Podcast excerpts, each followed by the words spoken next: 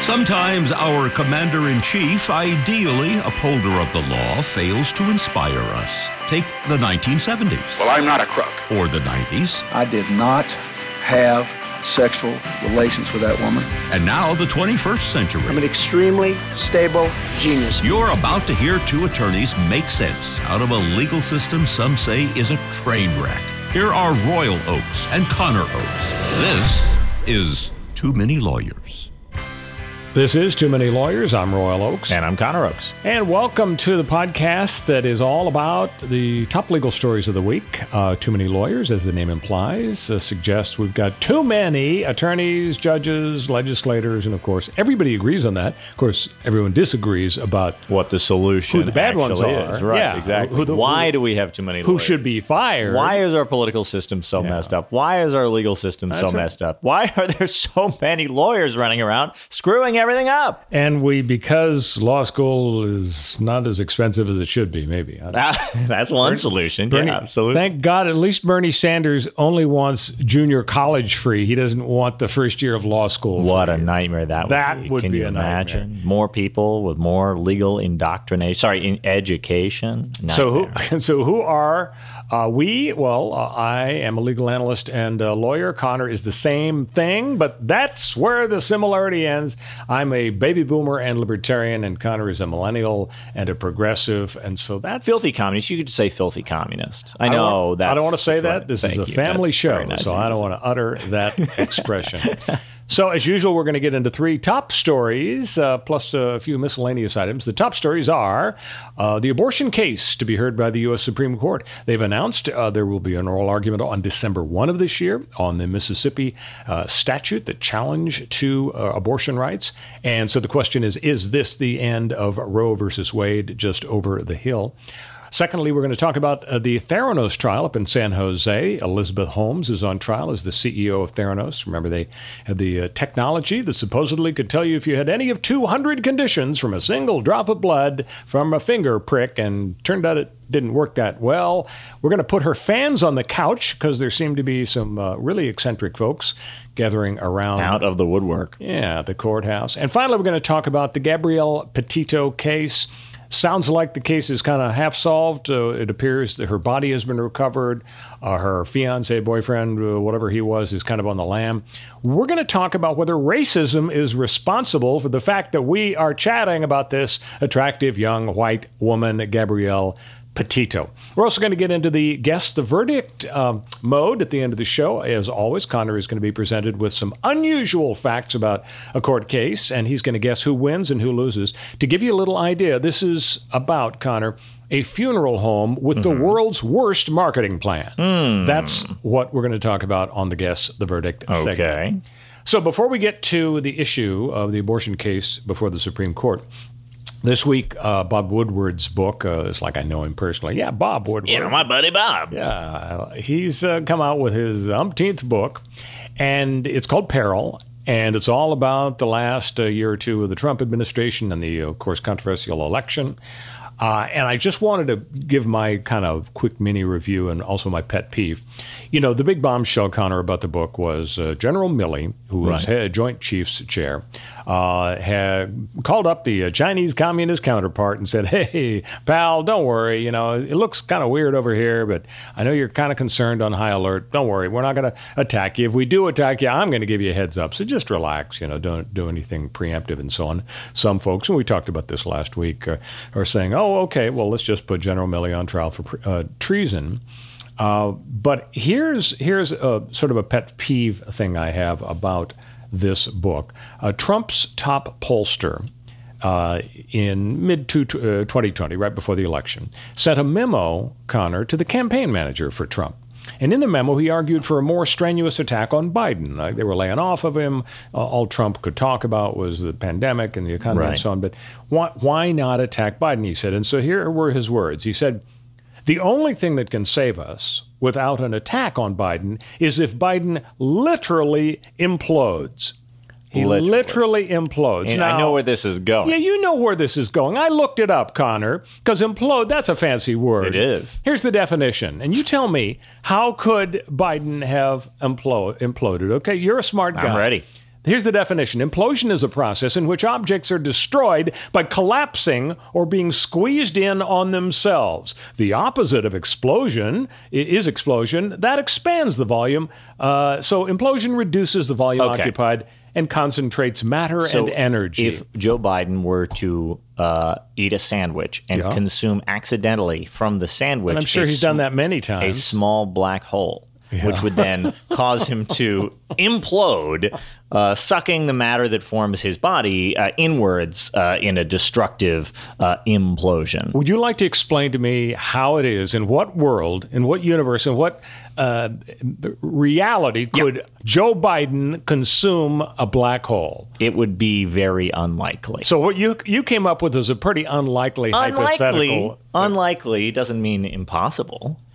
You know, the, I, I just it's my pet peeve. Your I'm, pet peeve. I'm sorry, The but I just of wish, the word literally. Yeah, I wouldn't. I would rather they not use the word literally because I just don't see Joe Biden imploding. I welcome any evolution of our uh, vernacular. I would like there to be new words and new definitions for words every year. Roll it out like new Marvel movies. I just want the new edition of Noah's uh, Noah Webster's dictionary to just blow my mind every single day. That would be fun. Other than the implosion problem with the book, I thought Bob Woodward's book, in part, was kind of a disappointment. Uh, it was sort of a superficial, scattershot uh, summary of the events. I've read about a half a dozen books about the campaign and the election. Yeah. And in large part, the book just rehashes uh, stuff. It's like, oh, oh boy, we've got the juicy General Milley headline. Right. That's going to sell the books. It's Yeah. going to get us on TV. And he did make a comeback in like the last quarter of the book. He really got into some some good analysis about you know the craziness on January 6th. But Yeah. in general, it was like a Cliff's Notes version mm. of, of the campaign. The other problem I had is it was a love letter to Joe Biden. I mean, it makes him sound like the love child of Dr. Albert Schweitzer and Mother Teresa. He's aggressively quizzing doctors about COVID. He's, he's got this amazing uh, medical uh, acumen. You know, he's reassuring families about lost. Fa- I mean, it really is over the top. It Or, remi- or is it just that by contrast to Trump, anybody looks like a master politician? Well, there's a pretty dramatic contrast. You're right, but it reminded me of the old Saturday Night Live skit about Ronald Reagan when Phil Hartman played him. I don't know if you remember it. The, the concept was, oh yeah, it was negative seven. I remember. Yes. So you're in the uh, you're in the well. You remember World War One, right? I mean, you know who won Shockingly. I don't, but but I know what you mean. Yes, absolutely. So um, Ronald Reagan, uh, played by Phil Hartman, is in the Oval Office, and he's meeting Girl Scouts, and and you know they're saying, "Oh, these cookies are good, Mr. President." Yes, I think they're good too. Oh, hi, good Sally. Reagan. Thanks for coming into the Oval Office. really good. Uh, bye bye now. So the the minute the door closes, he starts yelling.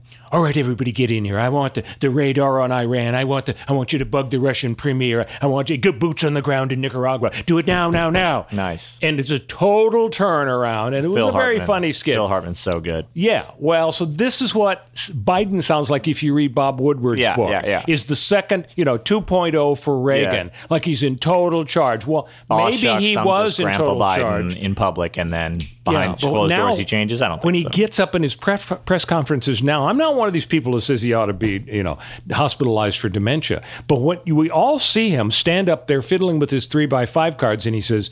Uh, what am I? Now, what am I supposed to? I, I'm supposed to call on uh, uh, Elizabeth uh, Ter- Ter- Terwilliger. You know, he does better than I would do. I'll say that. I'm not sure about pretty- that. that's You have impressive. comedy sports experience, so That's you, true. The some- improv comedy does help you in uh, on your feet, but only uh, if, if you're uh, able to end the press conference on, on a good joke. If you can land a good joke and then sort of like dance out sideways, tipping your hat to the crowd. Yeah, the when to quit. They've got to stick around and answer question after question. The jokes don't. They just don't land the same unless you can flee.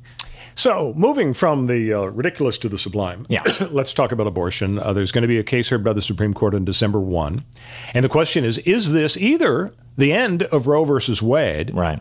or and or the end of the Republicans' chances to take the government back, uh, at least uh, House and Senate, in the midterms? Because is it going to galvanize opposition to the Republicans? Now, We've been focusing, Connor, as you know, on Texas the last few weeks because they came up with this wacky, ridiculous, let's weaponize lawsuits uh, statute that said anybody, deputized, you know, lifelong resident of Antarctica Right. who's never heard of Texas, Right. or the mayor of Houston, or anyone on the planet Yeah. may sue the Uber driver taking a woman to the abortion clinic, Yeah. or the receptionist at the abortion clinic, or the doctor, anybody associated with abortion. Oh, you're sued, and I get ten thousand dollars for for finding you and turning you in. it's a Mm-hmm. bounty bounty hunter. thing Yeah. plus my attorney's fees, and all you have to do is prove that oh my gosh, uh, they were involved somehow in an abortion Yeah. after the fetal heartbeat is detected at six weeks, Yeah. which of course is totally contrary to Roe versus Wade. Right. And the clever people who drafted the statute realized it would be instantly struck down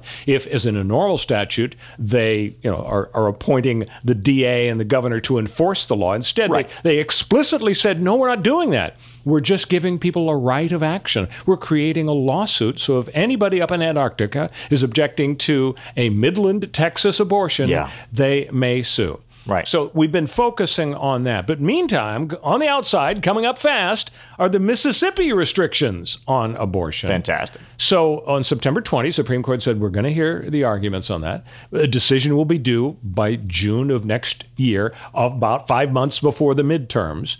So Let's look at the facts of the Mississippi case. Mississippi bast, uh, banned all abortions after 15 weeks. The idea is if the fetus is viable, and Mississippi says that's 15 weeks, or about three and a half months, it's barely into the second trimester, when women have traditionally had a right now for decades to an abortion without undue restrictions by the states uh, prior uh, to the concept of viability. Right. Uh, so, i- on May in May uh, 2021, that's when Supreme Court agreed to hear this case. And so the question is, will the court expand the scope of permissible restrictions on abortion? Will it toss Roe versus Wade and say it's totally up to the states, or Will it actually say, hey, abortion is murder? Thanks for asking. That's our decision. Yeah. You, you've got your crystal ball there, Connor. I do, what do you actually. see? I'm holding a paperweight that looks kind of like a crystal ball. It does. So let me just Yeah. gaze into It's- this palantir. It's, it's the globe, actually. Yeah, it is true. Uh, do you anticipate that the Supreme Court, as presently constituted, and we've got to assume it's going to be the same nine justices in, Right. in uh, May or June uh, 2022, uh, do you think that they're going to they're going to go for door A, B, or C on? I think on it's door options? B. I think it's door B. I think that there the the, the conservative playbook has been uh, for a long time now um, at the, at the Supreme Court to default to procedural rules, jurisdictional issues, and throwing it to the states. Um, is a good way for them to undermine Roe v. Wade and, and Planned Parenthood v. Casey from the 90s um, by saying, well, you know, this isn't really uh, basically, this isn't really a constitutional issue at all. Um, it might be an important right, but it there's you know this complicated notion that privacy rights come from uh, you know the penumbras and emanations of other rights that are actually codified because the Bill of Rights and the other amendments don't say the word privacy. And abortion rights come out of privacy, which is itself also inferred from other rights, famously uh, that quote penumbras and emanations of another right, and, and so it's it's attenuated, and that of course I think is is the easy way for the conservative majority, supermajority on the court of six three majority to undermine uh, this. I don't think it'll be six three. I think it'll be five four. I don't I don't think uh, um, the chief justice wants it uh, to be his legacy uh, to overturn Roe v. Wade. I think he'd like to um, to like to be the, the lone voice against. But I think that the new justices will uh, get on board with this sort of thing. I don't know if it's going to be this case in Mississippi. I don't know if it's going to be this moment. But I, I would say that it's much more likely that they do it this way, throw it back to the states, and thus sideways undermine the, the basis of Planned Parenthood v. Casey and Roe v. Wade. The idea that it comes from a, a privacy right, which is a mandatory, you know, part of the Bill of Rights as a constitutional right.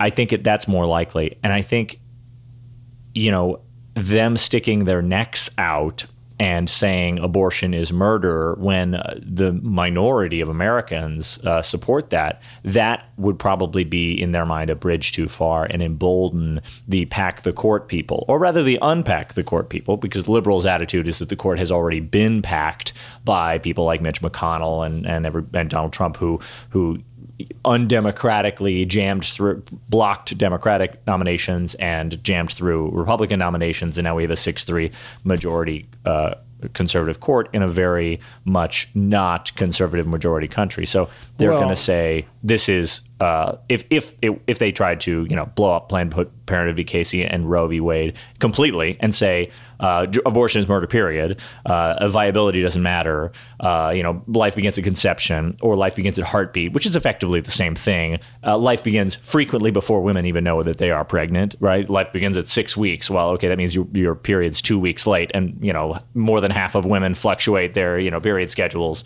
you know, by multiple weeks. So great, fantastic. It's, most people don't even know they're pregnant yet, and boom, you can't get an abortion. The real question in my mind, and not to you know cut you off and keep ranting and never let you get into word edgewise, is. That's, when, a, okay. We can just edit out the part where you talk. We edit a lot of me out on this pod, I think. I'm pretty sure. Um, somebody has called and said the other day, I listened to the podcast and you weren't even on it. it was elevator music during the time you were talking. And I like elevator music. So keep it up, Royal and Connor. Yeah, I don't know. I, I, I'm interested to hear what you think about the impact of um, mail order available prescription uh, abortifacient medications. Uh, these are, you know, uh, have accounted for almost 40% of abortions that have been performed in the United States since 2017. Almost half of uh, the abortion, well, between a third and half of uh, abortions are now performed. Morning after pill? No, safely at home, not the morning after pill at all, but just uh, a pill that causes you to abort. Okay. And this is a pill that in uh, that, that lots of studies have shown can be administered safely at home without any sort of supervision and has an extremely low risk of complication, lower than many other uh, pills that we you know ship. So, what's the legal homes. status of this pill? Well, it, it's it's legal. Uh, there was a a, a very uh, important uh, bill uh, that just actually passed in uh, in Texas Shocker. Texas is the battleground for this. Um, two days ago, Governor Abbott signed a bill into law that limited the medication that causes an abortion, uh, the usage of it, uh, to a- after seven weeks. It's it's not allowed. So basically, he's doubling down on this mark of you know uh, of, of heartbeat. So from a legal standpoint, weeks. what's the difference between this? Pill that you take that gives yourself an abortion and going to the doctor at the clinic and getting an abortion. Yeah, there is no legal difference between it. And uh, Governor Abbott's new bill of this week says you can't administer it after seven weeks, and you can't send it through the mail at any point for any reason because who knows what people could so do. Presumably, won't the court's decision, whatever it is, essentially apply both to, hey, the doctor gave you an abortion in the clinic, or you gave yourself an abortion through a pill? Yes, I, I it, it should. There's there's no reason, there's no medical difference between those other than uh, you know the the dangers that come with the the procedure uh, of, of performing the abortion, complications but, or yeah, infections or whatever. But in reality, abortion is actually a very safe medical procedure compared to other medical procedures. And a lot of the doom and gloom and fear mongering about the complications and dangers that come from abortions procedures is really, you know, engineered to, to stop abortions, to frighten people out of getting them, to convince people that laws that restrict access to abortion via saying, well, you've got to have a certain number of physicians and they have to have admitting privileges at nearby hospitals in case something goes wrong so you can send them from a women's health clinic to the hospital if there's a complication mid surgery or all this stuff those are generally understood to be unnecessary on the left. Like people think these are unnecessary restrictions on access to abortion, and they're used just to basically lower the amount of abortions that are performed and lower the amount of clinics and doctors that can perform them. Mm-hmm. And so that really, I mean, it lines up with the notion that you can actually just do it at home with a pill yeah. a lot of the time. Well, you know, I'm, my guess is that the courts will treat all these methods the same, but I guess I could also see some people who oppose abortion trying to create some sort of distinction and saying, well, maybe we can't stop uh, the uh, a certain procedure, but at least we'll be able to stop, you know, the the, the pills or whatever. Who, who knows? It, yeah. it may I mean, come to that. In my mind, I think that once the, these pills become widely available and widely understood to be safe and cheap and you know delivered quickly as everything is delivered quickly nowadays to people privately there will be much it will be much more difficult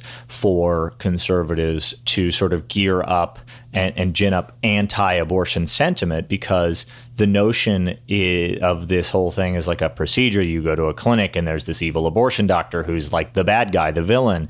It, it, it all it, it all helps, I think, create that narrative.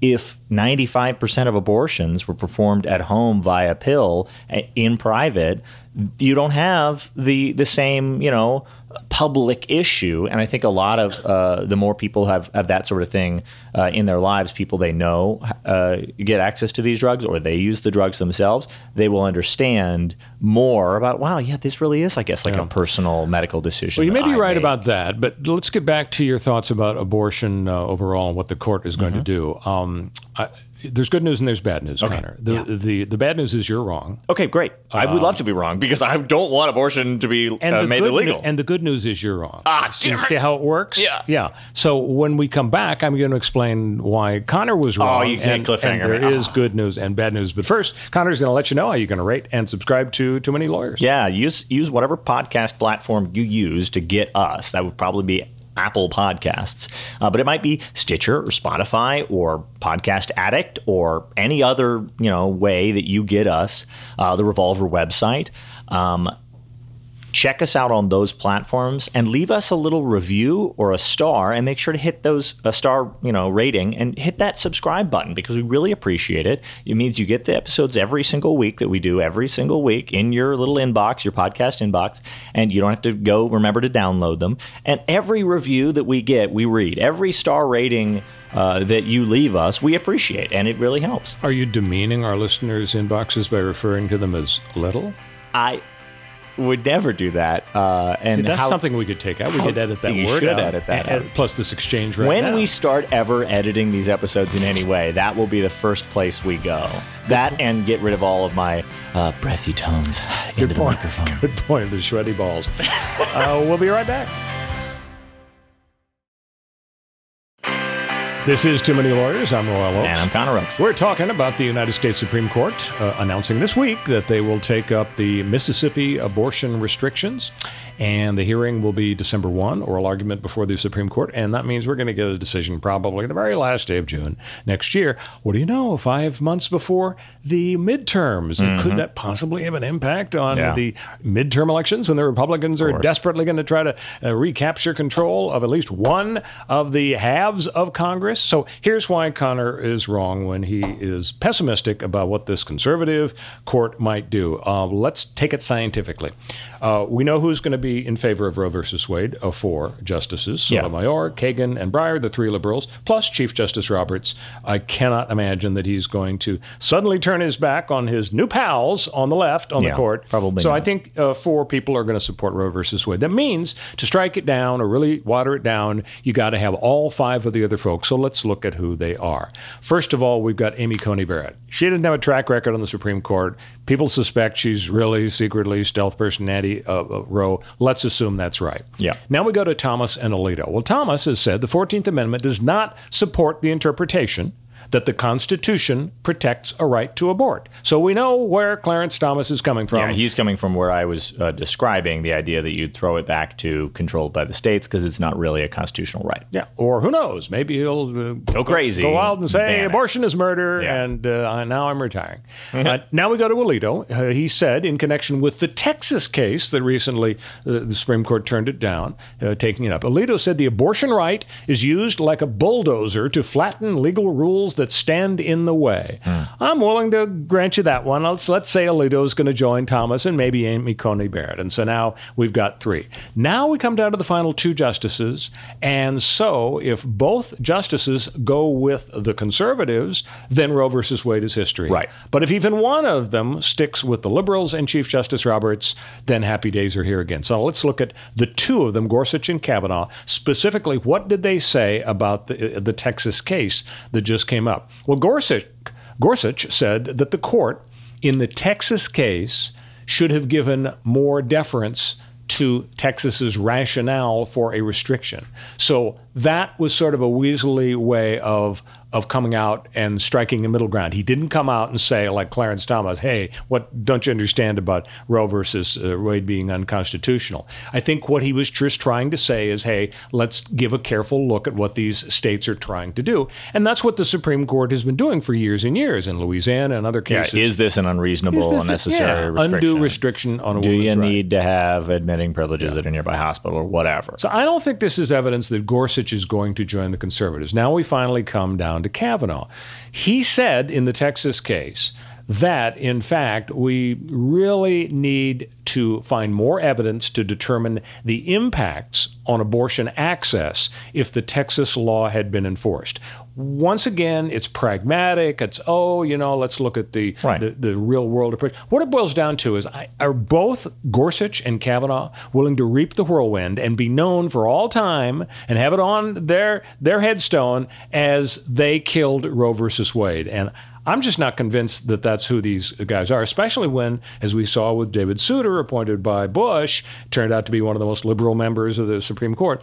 The farther you get, the further you get uh, from your appointment and your being, mm-hmm. you know, yoked philosophically to the president who appointed you, the right. more independent you get. Yeah, but so, these guys are brand new. I mean, we've got Gorsuch and Kavanaugh and Barrett, who are all brand new. So even by that logic, they're not relatively they're still, new. I mean, Gorsuch and Kavanaugh have been around a few yeah, years now. They're still yoked, in, in my in my view. They're still yoked to their conservatism. And I mean, I mean, I think Clarence Thomas is a great example. Clarence Thomas famously said, "The liberals made my life hell for 43 years, so I'm going to be on this court for 43 years and make their lives hell." I think that's the Kavanaugh attitude as well. I don't think it's an exact quote. It is. Uh, it is. Make make my life hell for forty three years. I'll, I'll return the favor for forty three more. That that's an, an, exact quote. I don't know the, the, the yeah, but I don't think there was an exclamation point. You it's included one of those. It's a good point. This is. I mean, I, I think that Kavanaugh's the same kind of guy. He's cut from the same cloth. I mean, this is a, a guy who gets up there and, and and had to go through this oh, traumatic experience of screaming about how much he loved beer because he was confronted with his uh, um, uh, uh, misdeeds in the past. Um, this is a guy who feels that the liberals have wronged him, and he's angry and he's bitter, and he will hurt them if possible. Now, Gorsuch doesn't have that. Gorsuch went through a much more um, d- demure process, a much calmer uh, uh, process. I think that Gorsuch, as a result of that, is um, I think that he is the the liberals' last hope, and and that's a horrifying thought, but but I think it is. Let's switch gears and go to topic two, Connor. Elizabeth Holmes. Yeah, there let's, it is. Let's put her fans on the couch. Give you a little background if you're not obsessed with the case the way some women wearing black turtlenecks are obsessed. So Elizabeth Holmes was a sophomore at Stanford uh, 20 years or so ago, and maybe a little less than that. And she drops out. Why does she drop out? Well, she gets a patent on a plan to miniaturize blood analysis. And so she starts a company called Theranos. And before long, my goodness, uh, she has raised uh, almost a billion dollars. The market valuation, market cap of uh, the company is $9 billion. She personally is worth $4.5 billion. Not what bad. is the company? Well, it says, folks, uh, p- uh, citizens of planet Earth, great news. You don't have to have somebody stick a vein in your, your uh, or, or, a needle in your vein in your arm and extract tube after tube of blood to right. to figure out what's wrong with you and study the blood. If you let me prick your finger and get me give me one drop of blood, I will tell you if you have 200 conditions: cancer, HIV, high cholesterol, anger management, whatever. That- and that's her system. She gets Henry Kissinger and George Shultz, former secretaries of state, on her board. She gets Mad Dog Mattis, the Secretary of Defense under Trump, on her board. She gets Senator Frist, the, the physician, on her board.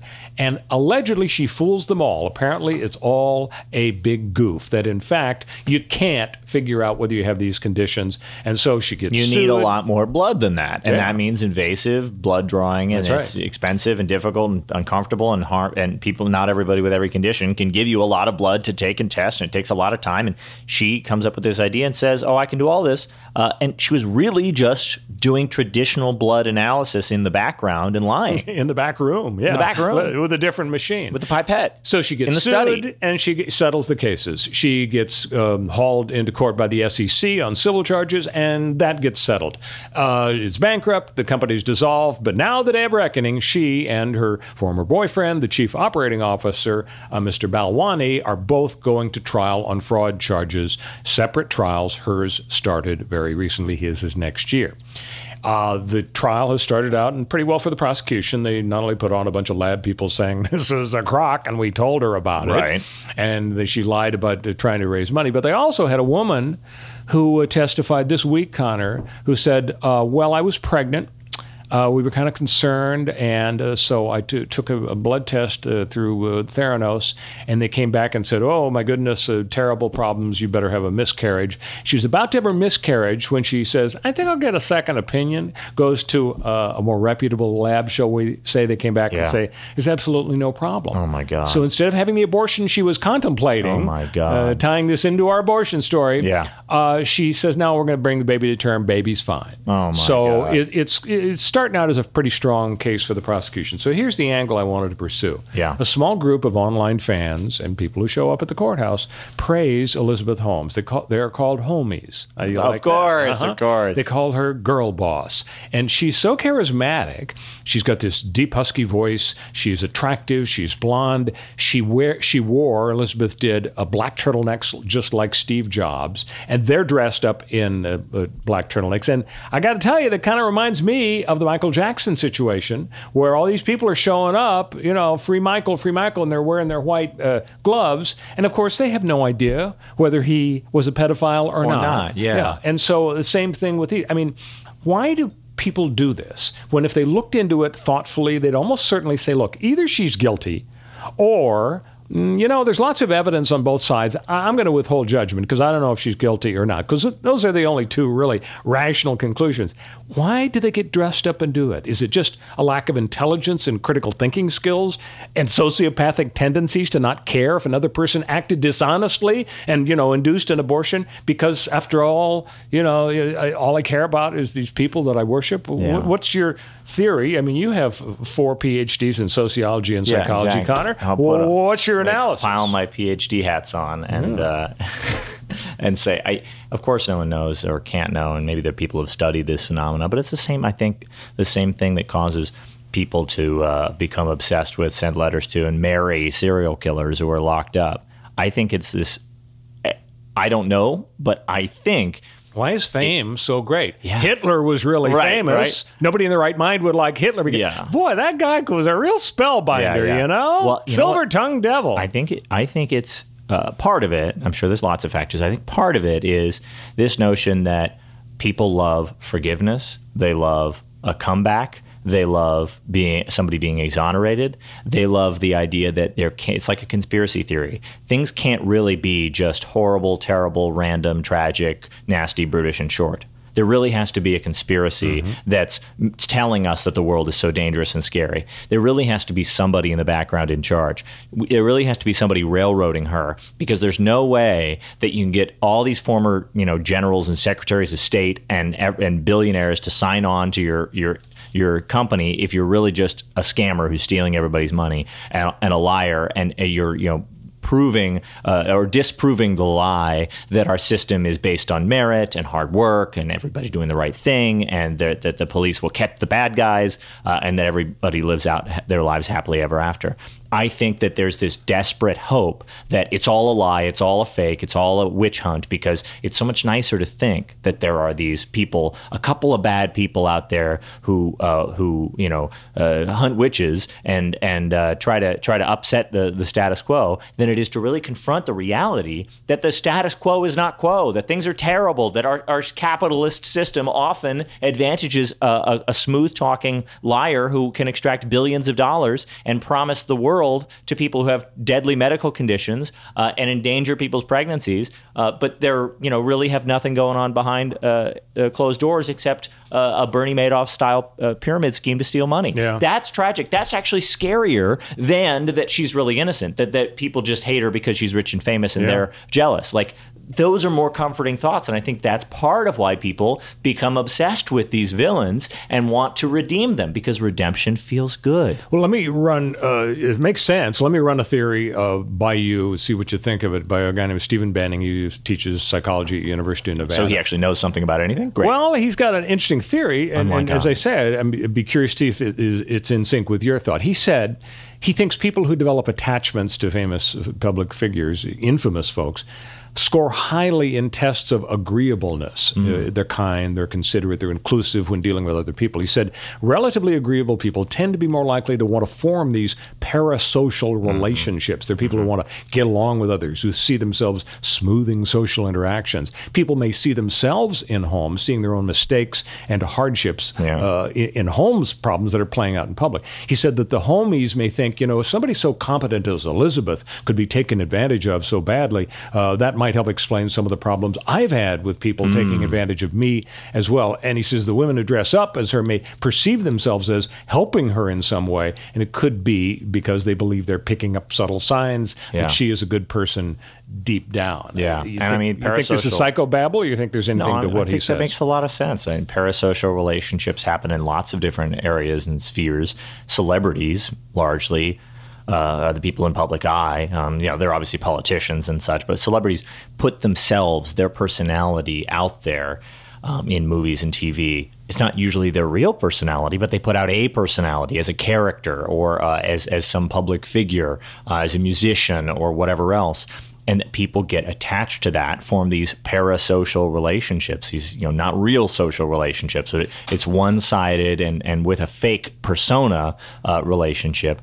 Uh, but that's very attractive. I mean, there's a reason that Holmes was able to achieve what she achieved. She has it, right? She's got the it factor. She's got charisma. She's convincing. She's attractive. She's draws people in. And the same is true of Tom Cruise and the same is true of politicians. They don't all have to be exactly the same kind of attractive. They just have it, whatever it is. And so it makes total sense that she and Michael Jackson and the rest are able to sort of mesmerize yeah. the, the suggestible masses in some portion of, of humanity, which is billions of people, by the way. Some small portion of that are going to be susceptible, even super susceptible and show up at your courthouse with a turtleneck. And, and to me personally, uh, I can uh, share an experience with you that makes me think that, that kind of makes sense. When I was a kid, I was a huge fan of Johnny Carson, who oh, yeah. had a, a, talk show back then. It was 90 minutes a night. Now, I wasn't up, up every night, 90 minutes, but I watched a lot of hours yeah. of him over a lot of years. Yeah.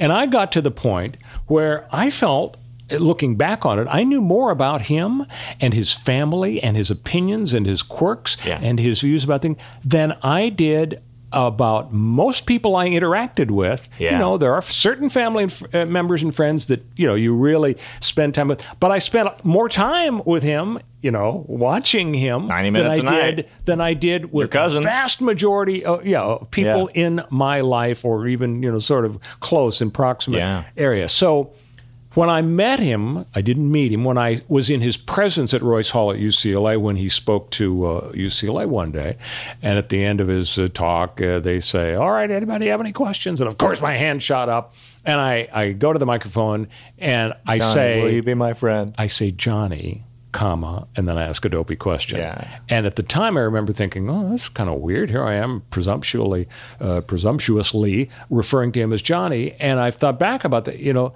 I was sort of mesmerized yeah. by this fake, non existent TV relationship yeah. to the point where, you know, he's much older and he's vastly wealthier and he's in a total different world. We're never going to have anything in common. And yet he was Johnny to me right, instead. Yeah. Normally I would call somebody Mr. Carson. Right. So I think we all fall into that trap. I mean, I certainly did. I mean, it's a trap in one sense. It's a trap when it's Elizabeth Holmes who's on trial for all these crimes and people are supporting her despite any so and all alle- evidence. Alleged crimes. Alleged crimes. She's on trial for them. We don't know if she's actually right, right. did them, but uh, it looks bad. Uh, but then on the other end of the spectrum, we got Mr. Rogers. The whole point of Mr. Rogers is that he will be your friend if you don't have those friends, or if you just need an adult who's helpful and supportive and educationally focused and and uh, you know, empathetic and reaches out to you through the TV screen. And Mr. Rogers, oh my God, yeah, people form some relationships with Mr. Rogers as kids uh, looking through the TV screen. But these aren't bad. These aren't negative. These aren't harmful. They probably were empowered by them by Your a person sister Claire some, shared with me just the last week that when she was about five, she desperately wanted us to buy her a, a sweater yeah. and a pair of of uh, shoes sneakers, mm-hmm. just like Mr. So that when she got back from school, she could do, yeah. she could change just like Mr. Rogers. Yeah, and there's nothing wrong with that. That's a healthy kind kind of a relationship with a person on TV because it doesn't lead you down a bad road because you might learn You know, something from I this would have guy. preferred that she take after like John Wayne Sure, or you know sure. Smoke a lot of cigarettes. Eleanor Roosevelt be- as opposed to Mr. Rogers. yeah, that's true. Absolutely. When we come back, uh, we are going to talk about um, our third and final topic, namely Gabrielle Petito. Is it racist that we paid attention to this uh, doomed, attractive young white woman? Stick with us.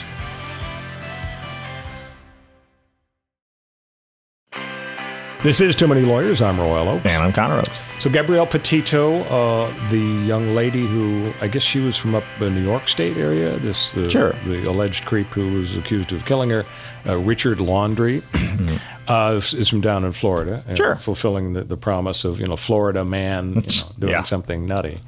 Um, a, a huge amount of publicity over uh, the the disappearance, and some people are coming forward and saying, "Oh, you know what? This is." A symptom of a racist society. Uh, if this were uh, an indigenous American woman, if it were uh, a woman of color, we wouldn't be paying attention to this Right. at all. Right. And so, what do you think? Uh, do you think there's anything to that uh, criticism of society in general Yeah. or the news media? I think that there is. Um, a woman named Gwen Ifill, who's a PBS anchor, more than 20 years ago, coined this phrase, missing white woman syndrome. For this is a syndrome not of the missing white woman or even of society, but really of the media. The way the media treat uh, people who are. Um, uh, you know, missing in our society, need help in our society. We look at um, the media over the last 50 years plus, whatever, uh, the sort of whatever you call the modern era of the news media. I mean, even go back to you know William Randolph Hearst and yellow journalism. It's not like it, it was a brand new thing uh, to, to TV or the internet, but the notion that we really only care about the people in our society uh, who are already at the the biggest advantages, right? When uh, we we care about missing white women and we obsess about them and we cover them every hour of the day on 24 hour news cycles. Um, whereas in this period of, say, the last 10 years, uh, uh, one article that discussed this pointed out that you've got 710 Native American women that have gone missing in 10 years, and not a single uh, major news uh, network has run a single story about any of those 710 missing uh, women. And the the question about why is a complicated one. I'm sure there are 50 reasons why, but before we, you know, get into the whys, we can just try to like look big picture at this. Uh, there was a study uh, done in 2016 of the four biggest uh, news networks, and it showed statistically, yes, there are fewer people uh, um, uh, who are minorities who are who go missing or and uh, or are murdered and get coverage of their murders. But even for the fact that there are fewer of them, and therefore you'd expect fewer stories about them in the news, even for the smaller percentage, they're vastly underrepresented for their percentage of the population. So it's not just a matter of well, minorities get less coverage because there are not as many of them. It actually is even for the uh, number of uh, folks in society. Uh, they get less attention and coverage. And this has real world, world implications, especially with missing uh, people because missing people are on a clock. They're not always the victim of murders, right? They might also they might be out there and they might you know still be able to to save them if law enforcement and the media were paying enough attention to it. And it, it in in my mind it it, it lines up with so many other issues in our society. The idea that people who are from disadvantaged backgrounds get less attention in terms of, you know, they get less support uh, when they're homeless. Uh, society cares about them less when they're on unemployment. Uh, the stigma that comes with being homeless or being on, on unemployment or being on public assistance or, you know, having young children who need government assistance or whatever else we stigmatize people who access, uh, you know, these programs or can't access these programs, but totally should. Uh, we stigmatize them much more when they are from disadvantaged backgrounds and are underprivileged. And it's the, it that tracks so closely to the fact that we don't pay attention when they're in physical, literal danger. Uh, that of course it, it makes total sense to me. And I mean, now we can get into the whys. I mean, we can start thinking about the whys, but it's sort of a who's who of the usual suspects of like, what is it that makes a, media uh, bonanza, right? What is it makes a media story? It's attractiveness, physical uh, youth and sexy attractiveness. It's uh, the confluence of power and sex and other taboo topics like drugs. You're saying we need better looking criminals. we need better looking criminals, exactly. That would bring more attention. Let me this. ask you this. Yeah. Is it fair to call out the hypocrisy of the news media yeah. when it comes to the effect of race on reporting of crimes. Mm-hmm. And here's what I mean. On the one hand, some are saying, as we've discussed, the media are racist, favoring whites against people of color. Look at Gabrielle Petito. Right. That's why we're right. focusing. She's white. But others say the media are also racist in that if a crime involves a white perp committing a crime against a victim who's a person of color, mm-hmm. that is big news. White cop shoots black man all over the news. Whereas if a black cop shoots a white man, it's a non story. Right. Black on black crime, absolutely a non story. Right. Is that a valid criticism of the media? No, I think that um, I think that when you've got, uh, I think that it, it's totally valid to cover certain kinds of crime. Uh, more than other kinds of crime. It, it is okay because when you when you are a member of the news media and you look at uh, like a big societal trend, oh, there exists racism in our society, and we look at the fact that a lot of white cops shoot a lot of black uh, alleged perpetrators, often innocent people. That's a big problem in our society that deserves attention and needs remedying, and we should change. If we look at how many white people are shot by black cops, if in looking at this in the aggregate, when academics study it and journalists write about it, they discover that that just doesn't happen nearly as much, and certainly by like proportions. We're not worried that it's the manifestation of some larger trend. These are more likely isolated incidents. Well, when you've got something that is a trend and a process and a bad effect has a bad effect on society, big picture, and it, it you know is taking our society in the wrong direction, right? The, the arc of history should bend one way, but it's actually bending the other way. Well, when you have outliers that don't really have anything to do with the mark, uh, the, the arc of history, it's okay to look at those and say, I don't know what this represents. I don't think it represents anything, any big picture trend or any big picture problem. It's just a tragedy and it deserves coverage. Of course, a murder or you know injury or whatever deserves coverage, and the, the victims deserve justice and, and all that. But does it reflect some sort of larger trend like racism persists and even sometimes you can say is worsening in our society that should get more coverage because it's a bigger picture you know, issue? You know, this is discouraging. I, I kind of had high hopes we were going to solve the problem of race in America in this episode, and I'm not. Haven't we? I'm not sure. I thought I thought we were pretty close. Let's say we're on the brink, but okay. I think we're going to need more time than we have okay. left. So so to be continued next yeah. week. But before we go, Connor, guess the verdict. I can't uh, wait. America's favorite favorite game show. Are, yeah. you, are you ready? Born ready. Okay. Uh, you would know you were there. Uh, as all, I sure was. I was in the room, in the room where it happened. Yeah. So, um, as everyone knows who's followed this uh, podcast loyally, I, mm-hmm. every week at the end of the podcast, I give Connor the facts of a case, and he guesses who won, who lost, and he has a very good batting average. Let's see if he can keep that up here.